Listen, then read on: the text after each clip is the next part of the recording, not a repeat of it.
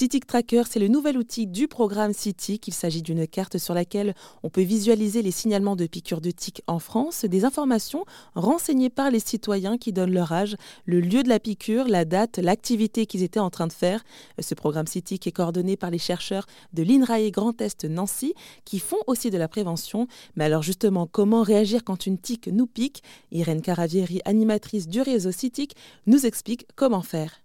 Alors, quand une tique pique, on la sent pas. Il y a des gens qui la sentent un peu plus, ça dépend de la sensibilité de chacun.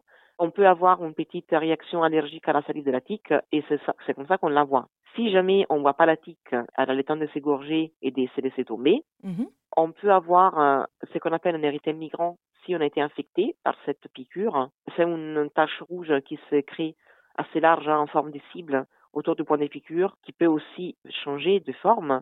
Prenez-la en photo si vous voyez ça et dans ces cas-là, n'hésitez pas à aller voir un médecin ou sinon, sans érythème migrant, vous pouvez aussi avoir des symptômes grippaux euh, mais par contre, si vous êtes piqué par un tic, mais il n'y a pas de signes ni rien, vous observez au juste pour mhm. environ un mois, parce que les, les, recommandations officielles disent on va pas voir un médecin si on a été piqué, on va voir un médecin juste s'il y a des symptômes. D'accord. Et dans le cas voilà où on la voit, euh, il y a une façon bien particulière de la retirer cette tique. Hein. Et oui, effectivement, il faut pas utiliser de méthode chimique, donc pas d'huile, pas d'éther, pas des vernis. Voilà, on va pas l'étouffer parce que il y a un risque de régurgitation de ces glandes salivaires où se trouvent éventuellement les agents pathogènes. Donc, on, augmente les risques d'avoir une infection par la suite. Il faut utiliser un tire-tique.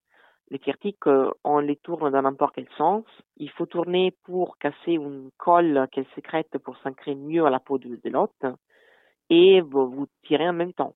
Mmh si jamais la partie buccale, parce que la tique en soi n'a pas de tête, euh, elle n'a pas d'yeux, voilà, euh, c'est vraiment sa partie buccale, il y a un morceau qui reste, ce n'est pas grave, euh, charcutez pas parce que vous augmentez les risques de rester infecté derrière.